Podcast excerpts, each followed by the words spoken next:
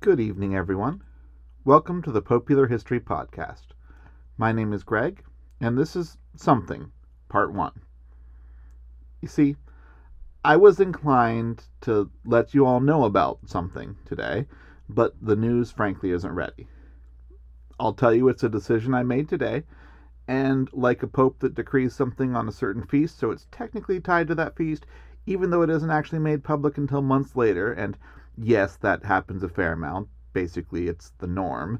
Anyways, like that, I'm using the feast as a timestamp, even though you won't know what the decision was, or even any context until later.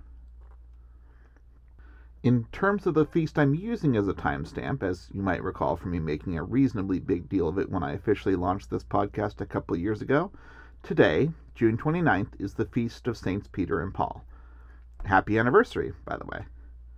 Incidentally, the Feast of Saints Peter and Paul is another one of those solemnities I keep mentioning.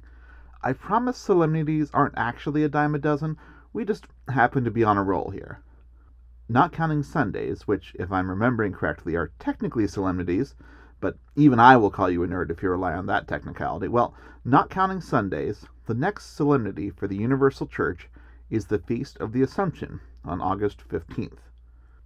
I mentioned for the Universal Church because you can have kind of personal solemnities that are focused more on, you know, the patron saint of the diocese or even your own patron saint. Anyways, you can circle that August 15th date on your calendar because I was already thinking about switching my hiatus updates from once a month to once a solemnity because there's nothing specifically Catholic about months, but solemnities hit that theme nicely while not changing the pacing too terribly much.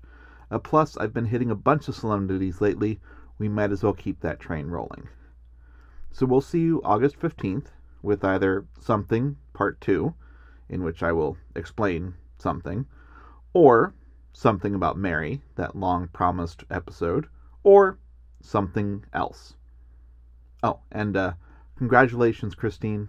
I know you'll do quite well. God bless you all.